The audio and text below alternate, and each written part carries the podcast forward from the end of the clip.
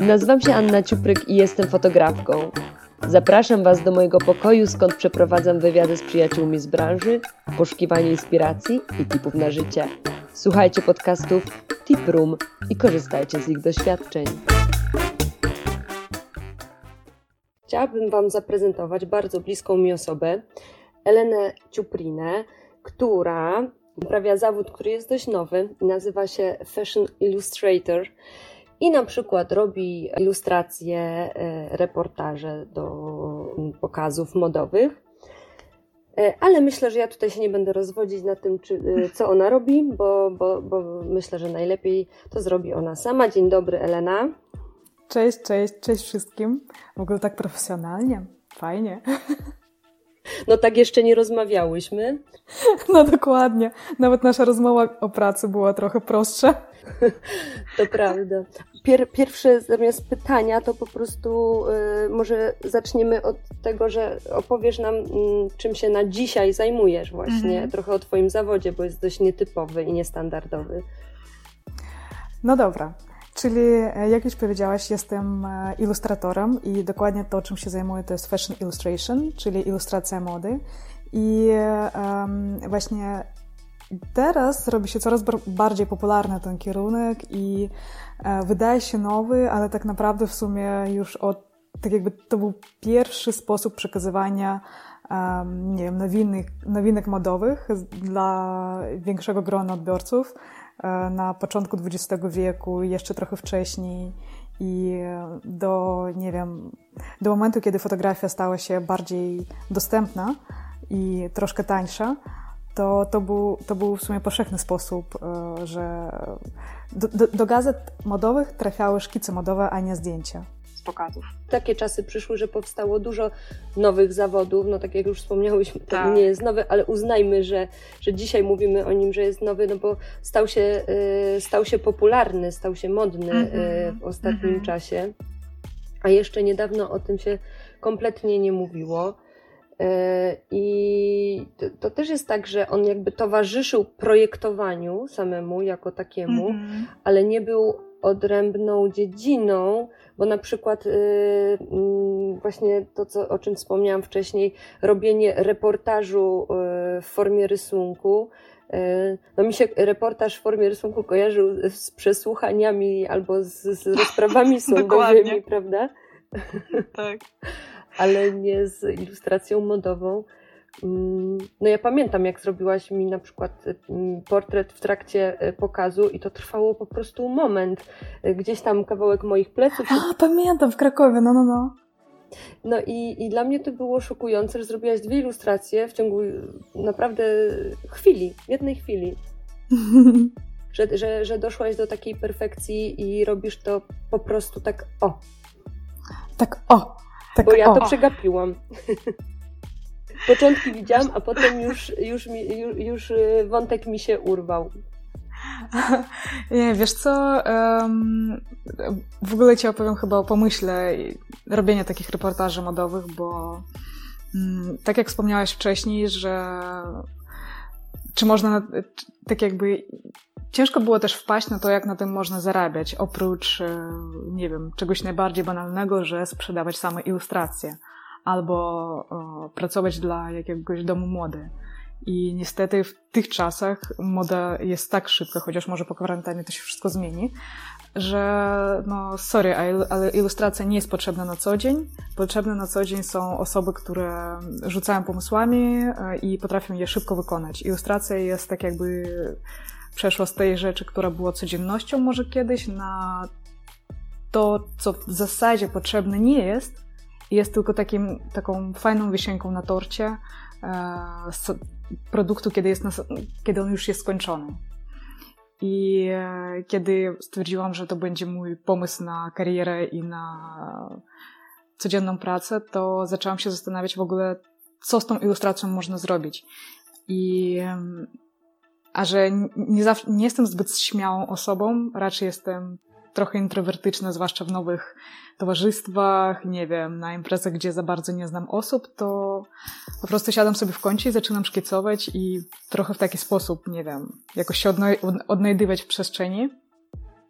I po prostu kiedyś stwierdziłam, że chciałabym, naprawdę chciałabym szkicować na pokazach, ale nie wiedziałam, czy mi się uda. Więc e, najpierw poprosiłam, żeby mnie posadzili w pierwszym rzędzie na. E, jak to się nazywa, Jezu? Na pokazie finalistów SAP-u, e, na pokazie tych dyplomów SAP-u. I trochę porysowałam tam, okay, podobało się, udało się. Tam spotkałam dziewczyny z Hash Warsaw, które wcześniej robiły bardzo duże targi młodych projektantów. Zaproponowałam im pomysł na taki reportaż. I w zasadzie tak jakby sama sobie stworzyłam tą pracę. Im się spodobał pomysł, one mnie zatrudniły na ten jeden dzień i ja biegałam po całych targach, rysowałam projektantów, rysowałam gości, rysowałam e, produkty, wystawy, tam chyba były jeszcze um, takie, taka, taka mini konferencja i tak jakby z tego wyłoniło się to, co robię teraz. Mhm. Czyli sama sobie tak naprawdę wymyśliłaś y, zawód i, i to też jest fajne, tak. że usiadłaś i przeanalizowałaś też e, twoje naturalne e, predyspozycje, e, bo nie tylko mhm. umiejętności, tylko też takie predyspozycje. No i, i jakby w tym odnalazłaś też pomysł na to, co mogłabyś robić, ale tutaj też zaznaczmy, co też pamiętam, jak przyszłaś do mnie e, e, z zapytaniem o pracę. Ja wtedy mhm. podjęłam e, decyzję, że nie chcę więcej praktykantów, a ty mimo wszystko napisałaś taką prośbę i mimo wszystko przyszłaś. I ja, ja, w sumie zdecydowałam się tylko dlatego, że miałaś podobne nazwisko i stwierdziłam, że, że tobie musi naprawdę zależeć też, że, że mimo właśnie tej, tej, tej, tej mojej decyzji chciałaś spróbować, nie bałaś się i tutaj dokładnie to samo zrobiłaś że powiedziałaś, czego chcesz, poszłaś i zapytałaś, bo tak naprawdę nie miałaś nic do stracenia, mogłaś tylko zyskać i spróbować. Mm. No, ja pamiętam, jak wysyłałam tobie maila, ja pamiętam, że trzeba było wysłać przez specjalną stronę, bo to była jakaś współpraca z uczelniami. Ta strona nie dawała żadnego potwierdzenia, że mail był wysłany, więc ja spanikowałam i znalazłam wszystkie kontakty twoje, które mogłam znaleźć przez internet i napisałam ch chyba tobie i na Facebooka, i maila, i mail, na maila e, Fashion Color, więc trochę cię zbombardowałam. no, dokładnie, dokładnie. Wydaje mi się, że w ogóle to jest takie nie wiem. Ty kiedyś wspomniałeś, y, ostatnio wspomniałeś, że może to przez y, to, że uprawiałam przez bardzo długi czas sport, albo przez taki charakter, nie wiem, może przez rodzinę, ale ja naprawdę wierzę w to, że jeżeli nie zapukasz do, tak jakby jeżeli nie, nie zapukasz do drzwi, tam gdzie chcesz iść, to no sorry, nikt ci nie otworzy i nikt nie będzie szukał twojego wspaniałego talentu, gdy będziesz sam sobie siedział w mieszkaniu, nikt nie będzie pukał do twoich drzwi i proponował ci pracę. To jest tylko i wyłącznie twoja odpowiedzialność. No właśnie, bo tutaj też zaznaczmy, że to nie jest tak, że od dziecka po prostu byłaś latającą w chmurach artystką, tylko ty też masz taki charakter fightera, mm, bo jako e, małolata e, też e, uprawiałaś zawodowo, wyczynowo sport. Powiedz, co tak, robiłaś. Tak. Haha. Byłam, byłam nawet mistrzynią międzynarodową w juniorach w, w jakimś momencie, bo uprawiałam chyba około 8 lat taekwondo i byłam w kadrze kraju. Nawet, e, nawet w kadrze jednej ekipy krakowskiej też występowałam. No właśnie, i tak tutaj najpierw y, się tam, y, chciałam powiedzieć, naparzałaś fizycznie. Potem kolejnym, wydaje mi się, takim fajterskim y, krokiem to było to, że przyjechałaś z Mołdawii do Polski. Nie dość, że podjęłaś studia w obcym języku, bo ja pamiętam, że jak przyjechałaś, to nie mówiłaś dobrze po polsku. E, mówiłaś, nie, nie ale mówiłam w ogóle. takie płynne jak teraz, wow. No i no. jakby te kolejne rzeczy, potem ta praca, e, no też miałaś różne tam po drodze e, perturbacje przecież. Ale wydaje mi się, że to jest takie normalne. W sensie, wiesz, jak pochodzisz z kraju, gdzie nikt ci nic nie da za darmo, nie ma darmowych studiów, jeżeli tylko nie jesteś z patologicznej rodziny e, albo wielodzietnej. Nie ma, szkoła nazywa się darmowa, a tak naprawdę rodzice zawsze muszą dopłacać, żeby te dzieci chodziły do tej szkoły, żeby była wyremontowana sala, e, że tak jakby no, nie ma żadnych, e, no nie wiem, państwo nie jest państwo nie potrafi w ogóle zadbać o swoich obywateli i tak, jak, tak jakby żyjesz z takim przeświadczeniem, że musisz po prostu o swoje dobro zadbać i nikt ci nic nie da. Więc no, też takie mam podejście i mimo tego, że może się wydawać, że to jest trochę słabe, to, to, to pomaga. Bo nie czekasz, aż e, coś się wydarzy, po prostu sam wytwarzasz trochę sobie te, te możliwości, żeby coś dobrego się wydarzyło. Właśnie, i to też nie jest tak, bo ja pamiętam taki moment, e, zresztą rozmawiałyśmy o tym ostatnio, mhm. że no, po tych studiach zaczęłaś projektować i, i w sumie z sukcesem bo, bo, bo, bo dużo rzeczy udawało ci się na początku i sprzedawać, i ta popularność rosła. No i pamiętam właśnie, jak się spotkałyśmy już w historycznym kafe Młynek i, i ja byłam święcie przekonana, że, że tam y, że tam wszystko super idzie, a się okazało, że idzie, ale tylko wizerunkowo, a ty potrzebujesz y, zarabiać na życie i i to jest taki, e, właśnie też taki w sumie chyba taki dylemat wielu osób, tak? Gdzie podejmują e, jakby krok w spełnianiu marzeń, a potem dotyka ich e, zwykłe życie. Tak? Rzeczywistość. Tak? No. Myślę, że bardzo dużo osób nie wyobraża, że jeżeli w momencie, kiedy wytwarzasz jakikolwiek produkt, tak jak robią projektanci ubioru, to najpierw musisz bardzo dużo rzeczy sfinansować samemu i zainwestować w, nie wiem, w tkaniny, w maszyny do szycia, e, w pracę osoby, która konstruuje. Akurat ja to wszystko robiłam sama, ale to też inwestujesz swój czas, swój wysiłek i swoje pieniądze w cokolwiek, co możesz wytworzyć. Później robisz tą całą część wizerunkową w social media, e, robienie sesji zdjęciowych, zresztą przepięknych, bo robiłaś je ty.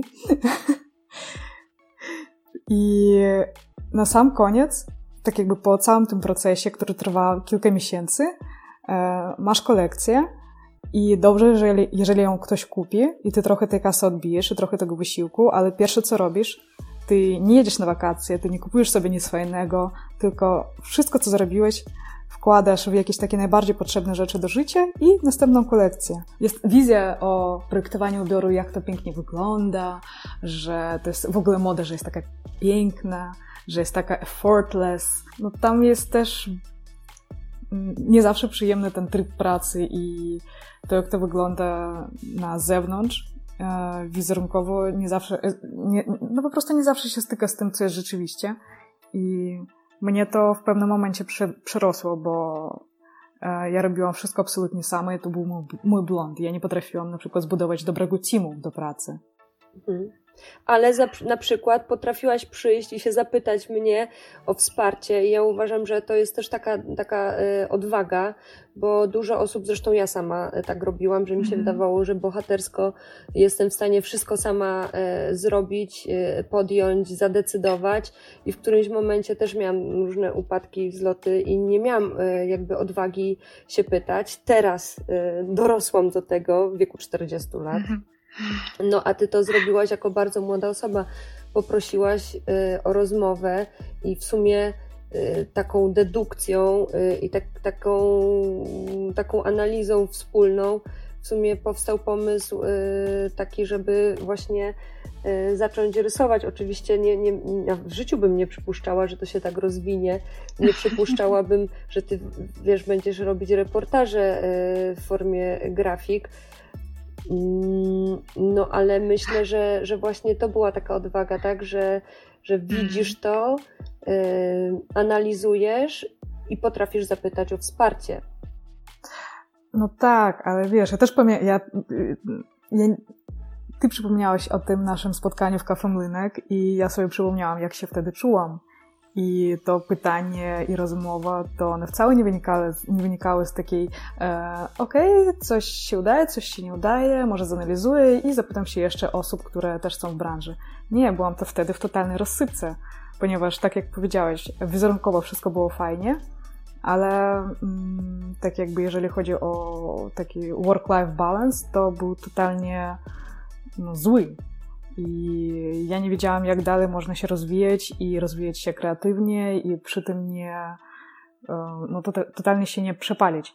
Więc e, kiedy roz, rozważaliśmy, co jeszcze umiem robić i co mogę robić, i powstał pomysł e, ilustracji mody, wiesz, ja, ilustrac- ja, ja rysowałam od zawsze i ilustrowałam też trochę, ale mm, to wtedy to była tak naprawdę próba. Czy się uda? Zobaczymy. To na pewno nie był, ja nie miałam jakiegoś takiego dużego planu, tak po trochu, po trochu, krok po kroku. Robiłam swoje, ale tak jak powiedziałeś, że nie, nie że się to rozwinie, też nie wiedziałam, że się to rozwinie. Nie wiedziałam, że się to już tak rozwinęło. W sensie, bo może z zewnątrz to wygląda jak wow, sukces, ale jak kiedyś powiedział mój mąż, że to jest um, overnight uh, success, który trwał kilka lat. Kilka lat mozolnej pracy codziennie. No tak, no to, te, to, też, y, to też y, jest y, związane z Twoim charakterem, ale zobacz, mm, też te wcześniejsze rzeczy w takim razie musiały nie do końca być Twoje, skoro tutaj też poświęcasz mnóstwo energii, czasu w coś, czego nie jesteś pewna. Zresztą chyba w ogóle nie wiem, mhm. czy w biznesie jest tak, że można być czegoś pewnym, tak? Zwłaszcza w tym czasie. No, czasy mamy tak trudne, a, a też świat w ogóle pędzi i, i różne rzeczy się tam klarują. Więc to nie jest tak, że yy, wiesz, yy, kończysz yy, tam, nie wiem, liceum czy studia i po prostu wiesz, co chcesz robić w życiu, że to mm -hmm. jest jakby proces, tak? I trochę podejmujemy ryzyko, a myślę, że te wszystkie rzeczy, które robiłaś wcześniej, no to też y, jest ogromny experience. Nie, no na pewno. Jeżeli chodzi o współczesne, nie wiem, życie artysty albo freelancera, albo kogokolwiek w sumie, kto, um, kto pracuje na własny rachunek, chyba można tak powiedzieć, to mm, no nie wiem, ciężko liczyć po prostu, że na jakieś jedno źródło dochodu, na jednego klienta albo na jakieś wąsko, wąskie grono klientów, które cię zna, Wydaje mi się, że właśnie Instagram, tak jakby ja większość swoich klientów mam przez Instagrama. A jeżeli są nie przez Instagrama, to są osobami, którzy zobaczyli mnie przy pracy i stwierdzili, że ok, do mojej marki to też pasuje. I wszystko, co robię na Instagramie, zwłaszcza teraz, bo jak każdy siedzi w domu, to no, musimy coś robić bardziej digital, digital, digital. I nie wiem, albo pokazywać. W sumie mamy świetną okazję pokazać swoją pracę od, e, ze strony kulis, czy jak to się nazywa, z taki backstage. Tak, za kulis. I też, mm, no nie wiem, dzielić się bardziej tym, co nas inspiruje, albo co nas ciekawi, bo mm, bardzo często osoby zadają pytanie, ludzie zadają pytanie, co ci inspiruje. I, I to jest zawsze brzmi trochę banalnie, bo każda osoba, która cokolwiek robi kreatywnego, tak naprawdę jest inspirowana czymkolwiek, co się dzieje w jej życiu. I, i to cokolwiek, to wszystko teraz można pokazać, bo ono się zmniejszyło do rozmiarów twojego pokoju albo twojego mieszkania. I ja sama po prostu czuję, jak każdego dnia, żeby nie popaść w depresję, a propos tego, że nie możemy, nie możemy za bardzo wychodzić z domu, z domu i zwłaszcza osoby, które czuły się wcześniej super swobodne w podróżowaniu i w poznawaniu nowych miejsc, nowych ludzi, teraz tak nie jest i bardzo ważne jest dla mnie skupiać się na rzeczach, które rzeczywiście lubię, które motywują mnie do pracy, które, nie wiem, które za każdym razem potrafią mnie zaciekawić. Rozmawiajmy jeszcze, wróćmy chwilę wcześniej, no bo tak się stało, że, że ty wylądowałaś na największych pokazach fashion weekowych, robiąc ilustracje. O, okay. Opowiedz jak to, po pierwsze opowiedz jak do tego doszło, po drugie mhm. opowiedz co tam narobiłaś, na jakich byłaś, no i, no i jak to się skończyło, że jesteś w domu w Polsce, no bo właściwie powinnaś w tym momencie być w Mediolanie. Dokładnie, powinno w tym momencie być w Mediolanie. Dobra, to zaczęło się od tego, że mm, po, naszym rozmowie, po naszej rozmowie w Kafe Młynek wygrałam możliwość e, udział w warsztatach ilustracji mody w Poznaniu podczas festiwalu AFF, Art and Fashion Forum i to było absolutnie wspaniałe doświadczenie, bo przez dwa tygodnie jedyne co robiłam to zajmowałam się ilustracją mody od rana do rana tak naprawdę. E, I była nas tam grupa chyba ośmiu osób, prowadzonych przez Olkę Sadzińską. E, to jest też znana ilustratorka. I właśnie Olka pokazała nam, co to znaczy tak naprawdę być ilustratorem mody, że to, że ta praca w ogóle nie opiera się tylko na rysowaniu ładnych obrazków, a przede wszystkim na pracy z klientem. I klient może, może być bardzo różny. I jak poprawnie do niego pisać maile, jak poprawnie załączać obrazki, jak poprawnie prowadzić w ogóle całą komunikację.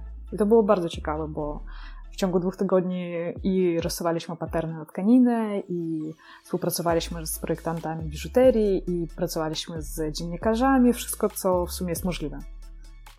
I ja wygrałam ten konkurs. Castelbajac e, wręczył mi e, nagrodę i super mega się z tego cieszyłam. Więc e, jak już wygrałam, to stwierdziłam, że okej, okay, no to, to jest chyba znak. To jest chyba znak, że trzeba co, spróbować pójść tym dalej. I no, na początku to było troszeczkę trudne, ponieważ mm, jeżeli jesteś projektantem, to tworzysz produkt, który ktoś później chce albo nie chce kupować. A jeżeli jesteś ilustratorem mody, takim jak ja, to ty tworzysz usługę tak naprawdę. I współpraca z klientem wtedy jest super ważna. Każdy krok, każdy e-mail, każda komunikacja. Mm, I tego musiałam się nauczyć. Musiałam się nauczyć tego, że e, jeżeli ktoś ci zamawia ilustrację, zamawia coś, co jeszcze, nie, co jeszcze nie istnieje i niekoniecznie osoba, która zamawia, dokładnie wie, czego chce. I jak to wyciągnąć z niej, jak e, nie wiem, jak, jak otworzyć jej głowę, zobaczyć te myśli i stworzyć coś, co pasuje do jej e, marki. To wcale nie jest łatwe, jak się okazało. Mm, no i na początku pracowałam najwięcej z polskimi agencjami, z, z projektantami, współpracowałam z targami mody, a później, jak zrobiło mi się trochę nudno, i jak uświadomiłam sobie, że chcę właśnie pracować przy pokazach, to i, i rysować na pokazach, i pracować w ogóle z markami, które są światowe, i znane, i dawne, i po prostu legendarne, to, to też był taki moment przełomowy, bo w sumie wydaje mi się, że w ogóle do takich momentów dochodzi, kiedy jest ci albo nudno, albo już nie lubisz tego, co robisz, albo wydaje ci się, że nie lubisz tego, co robisz i musisz, koniecznie musisz spróbować coś nowego. Więc wtedy um, stwierdziłam, tak jakby nie mogłam znaleźć, no nie wiem, klucza do tego, kto by mnie zatrudnił, by rysować po, podczas pokazów, gdy sama jeszcze nie byłam nigdy na pokazach i nigdy nie byłam na Fashion Weekach prawdziwych, to stwierdziłam, że po prostu muszę tam pojechać. I jeżeli nic się nie wydarzy, to. Okay. Jeżeli przyjadę z, totalnie z porażką, wrócę, to też ok, ale może się zdarzyć tak, że jednak ktoś mnie zauważy albo kogoś poznam i, i coś z tego będzie, a jeżeli zostanę w Krakowie siedzieć przy swoim biurku, to na bank nic się nie wydarzy. Więc y, kupiłam sobie bilety jako prezent do, z Krakowa do Mediolanu, z Mediolanu do Paryża i z Paryża z powrotem z Krakowa. Opłaciłam sobie jakiś super tanie, tanie hotel, gdzieś bardzo daleko od centrum miasta. I pojechałam 3 lata temu na swój pierwszy Fashion Week rysować street style. Czyli 6 sezonów. Wow. Wow, naprawdę. No. Jejku, ale było śmiesznie. No bo wtedy nie miałam żadnych, tak jakby nie znałam nikogo, kto by pracował przy pokazach albo w ogóle jak to wszystko działa i e, widziałam chyba jakieś adresy, gdzie prawdopodobnie będą pokazy i chodziłam po prostu pod, pod te venues, pod te lokacje i rysowałam street style. A jak nie rysowałam, to robiłam też sobie zdjęcia do, jako po prostu materiał reference e, dla swoich ilustracji, które będę rysować później. Ale właśnie podczas jednego takiego street stylu narysowałam Eleanor Carizi. I to jest włoska, włos, Włoszka, jest blogerem, influencerem i przepiękną dziewczyną. I jeden, jedna osoba z agencji, która obsługuje Bułgarię, zobaczyła mnie w jej stories i się później skontaktowała i pojechałam do Rzymu na pierwszą swoją współpracę z Bułgarii. Wow. No. Do już w Twoim głosie słyszę, że do dzisiaj jesteś e, dumna z tego, no. To oczywiście, że tak. Ja jak, wiesz, jeszcze e-mail tej osoby brzmiał tak, że wow, e, że widziałam to, co zrobiłeś e, podczas e, Milańskiego Tygodnia Mody, bla, bla, bla, super fajnie. Czy chciałabyś przyjechać do Rzymu na, na, na, na event, chyba na dwa wieczory eventu, czy na, tak, na dwa wieczory eventu, żeby porysować naszych gości. Ja tak, Rzym? Oczywiście. I na koniec, actually it will be Bulgari. A ja tak, o, super. Więc byłam, sama, sam pomysł, że pojadę do Rzymu, do pracy, rysować, mnie tak podesk, podes, byłam tak podekscytowana, że zapomniałam zapytać, kto jest klientem. Mhm. A potem? Um, oni w ogóle zostali? Jak to się dzieje? Czy to są klienci, którzy wracają? Czy tak. oni cię polecają? Jak to wygląda? To znaczy, polecać nie polecają, bo każdy klient, zwłaszcza w modzie, chce być chce, jeżeli nie mieć exclusive, exclusive offer, to przynajmniej nie opowiadać, z kim rzeczywiście pracują, nie podawać maili. E, no, i to było tak, że z Bułgarii e, to było otwarcie e, przepięknego sklepu na, przy, przy, schodach hiszpańskich, zaraz przy, przy historycznym sklepie. E, Boże, jak ona się nazywała? Mm, kurczę, wylecia, wyleciała mi z głowy. E, w każdym razie e, oni mm, zaprosili wszystkich swoich e, przyjaciół, przyjaciół marki, e, blogerów, dziennikarzy i e, przyjacielami marki Bulgari często są osoby z Fendi, ponieważ to też jest marka z Rzymu i head office też jest w Rzymie. Więc e, po chyba do, na następny sezon dostałam e, zapytanie od Fendi, czy nie, nie, nie chciałabym z nimi współpracować już podczas Mileńskiego Tygodnia Mody. I zrobiłam z nimi dwa eventy, później w następnym sezonie jeszcze jeden, później zapraszali mnie też na pokazy. Więc oni, e, to są klienci, którzy wracają ale czasem wracałem też z inną prośbą, czyli jeżeli na przykład dla Bułgarii robiłam kilka, dobra, kilkanaście razy robiłam eventy dla Bułgarii, e, były to zarówno eventy dla prasy, to były eventy e, dla e, takich VIP klientów, to były jakieś bardziej zamknięte mm, mm, Boże, events. Jak events po polsku? Wydarzenia, tak. Wydarzenia dla na przykład też albo VIP, albo buyers. I w pewnym momencie chcieli już nie tylko mnie jako event artist, a w ogóle event artist to polega na tym, że albo rysuje reportaże podczas wydarzeń, albo na przykład tworzy portrety gości. To ostatnim razem chcieli, żebym zrobiła ilustrację dla ich wewnętrznego magazynu. Mhm. Więc to też było super. No i to zostaje już, tak? Y, tak, tak. No, publikacje są fajne. No. No i co, i do dzisiaj pracujecie razem. Jak, to w takim razie, jak się pojawiają y, mm, kolejni klienci? Bo już wiemy, że tak, internet i to są zwykle Instagramy. Tutaj y, wiemy, że zainwestowałaś, y, jakby zaryzykowałaś, podjęłaś pierwszy krok e, i ktoś cię polecił, został, tak? Mhm. Y, jak jeszcze mo, może, mo, można, bo tutaj jakby cały czas myślę o, o jakby tipach dla kogoś, kto tipach, na, załóżmy tipach. chciałby sobie jakichś A... klientów pozyskać, bo, no bo to jest taka y, bardzo mm, hermetyczna e, branża i środowisko mhm. totalnie hermetyczne, prawda? Tak, tak. Znaczy, po pierwsze, to jest tak, że zwłaszcza z ilustratorami, to jest coś kreatywnego, to jest coś artystycznego, więc na bank to musi być oryginalne. Jeżeli, bo ja często po prostu do mnie często piszą na Instagramie e, z prośbami o właśnie jakiś advice, e, e, co mam zrobić, nikt mnie nie zaprasza do współpracy, bla, bla, bla. I kiedy wchodzę na konto tej osoby i jedyne, co tam widzę, to zrżnięty styl od innego znanego ilustratora, no to sorry. Przepraszam, nie zrobiłeś swojej pracy na tyle dobrze, Dobrze, żeby ktoś chciał cię zatrudnić. Więc e, na pewno odradzam to robić, tylko jakoś tak, no nie wiem, szukać własnej drogi, szukać własnego stylu i żeby to i, i, i budować to swoje portfolio w Instagramie, przynajmniej, albo na innych też platformach wizualnych.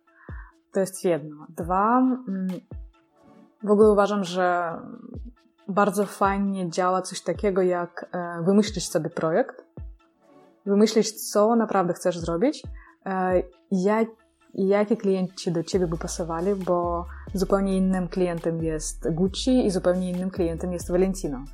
I do waszego, i wcale, i, i tak jakby wasz styl też troszeczkę wam podpowie, czy styl danej marki wam pasuje, czy nie pasuje. E, to jest raz.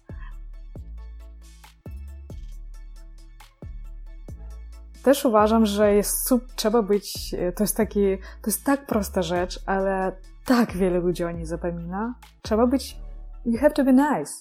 Trzeba być miłym. Po prostu. I...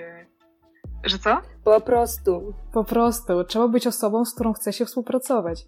Bo jaki by wspaniały nie miałeś skill i jak oryginalny nie miałbyś pracy, jeżeli jesteś nieznośną osobą, która wprowadza, nie wiem, chaos na planie albo e, jest nieprzyjemna, albo na przykład tak jak ja, ja cały czas pracuję na eventach z no, na przykład z VIP klientami albo z innymi osobami, które współpracują z daną marką. Ja muszę być wspaniała dla nich. Ja muszę tak jakby być też e, częścią e, wizerunku e, tej marki, osobą, z którą jest miło porozmawiać, która robi fajne rzeczy, która stwarza wokół siebie fajną atmosferę, no bo bez tego nikt nie będzie chciał z wami współpracować. Przed wywiadem powiedziałaś mi, że tak naprawdę to powinnaś być e, w tym momencie w Mediolanie, e, a tak stało się, że musisz e, zostać w Krakowie przymusowo. Jak to się stało? Czemu tak właśnie? Chyba od, od dwóch lat, od trzech lat, nie pamiętam. Zaczęłam strasznie dużo jeździć i ponieważ akurat ilustracja mody i wszystkie eventy dużo więcej się dzieje za granicą, więc bardzo często jeździłam na jeden dzień, na dwa dni, na trzy dni, na tydzień e, do pracy, z, na różnego rodzaju współpracy z markami. I jak wracałam do Krakowa, to a najczęściej jeździłam do Włoch. Jak wracałam do Krakowa, to mi się wydawało, że tutaj, że tutaj mnie już po prostu nic nie trzyma ponieważ w Krakowie pracy nigdy nie miałam za dużo i nagle w przeciągu jednego roku okazało się, że dużo więcej mam pracy za granicą, więc to wyglądało tak, że na przykład w zeszłym, ja policzyłam w zeszłym roku, miałam ponad 50 lotów. I ja uwielbiam Włochy, uwielbiam język, bardzo lubię ludzi, e, uwielbiam modę i jak przyjeżdżam do Mediolanu, to czuję się jak w domu. Więc e, jak skończy się ten smutny czas e, i będzie ogarnięty, będzie ogarnięty ten wirus i wszystko, to na bank się przeprowadza. To czujesz, że to już jest twój ostateczny punkt w życiu, czy jeszcze jakieś plany? A nie, jaki ostateczny punkt? Ja dopiero, dopiero się rozkręcam. nie, nie, w ogóle nigdy tak nie myślę. W ogóle wiesz co? Wydaje mi się, że są osoby, które do czegoś dążą, nie? Że mają jakiś taki dokładny cel w głowie, y, jak chcą, żeby ich życie wyglądało, albo czego chcą osiągnąć. I ja akurat taka nie jestem. I myślę, że to jest to, dlaczego nie, zostałam, nie stworzyłam swojej marki, ponieważ wtedy zawsze musisz mieć jakąś wizję, nie? W głowie, taką bardzo dokładną. I ja nie dążę chyba do jakiegoś konkretnego celu, ja raczej uciekam od tego, co mi się nie podoba. To ja Ci, kochana, życzę, żebyś wróciła jak najszybciej do swojego Mediolanu ukochanego. Bardzo jestem ciekawa, co się wydarzy w y, najbliższej przyszłości, a może też tej odległej. Y, czy będziesz w Mediolanie, czy, czy w Nowym Jorku? Gdzie? Y, a na razie pragnę Ci podziękować Zapraszamy Was e, na, na, na stronę internetową Eleny Ciupliny oraz na jej Instagram, gdzie prowadzi aktualnie live'y z lekcjami rysunku. Pozdrawiam i do następnego odcinka. Ja też bardzo dziękuję. Pa, pa.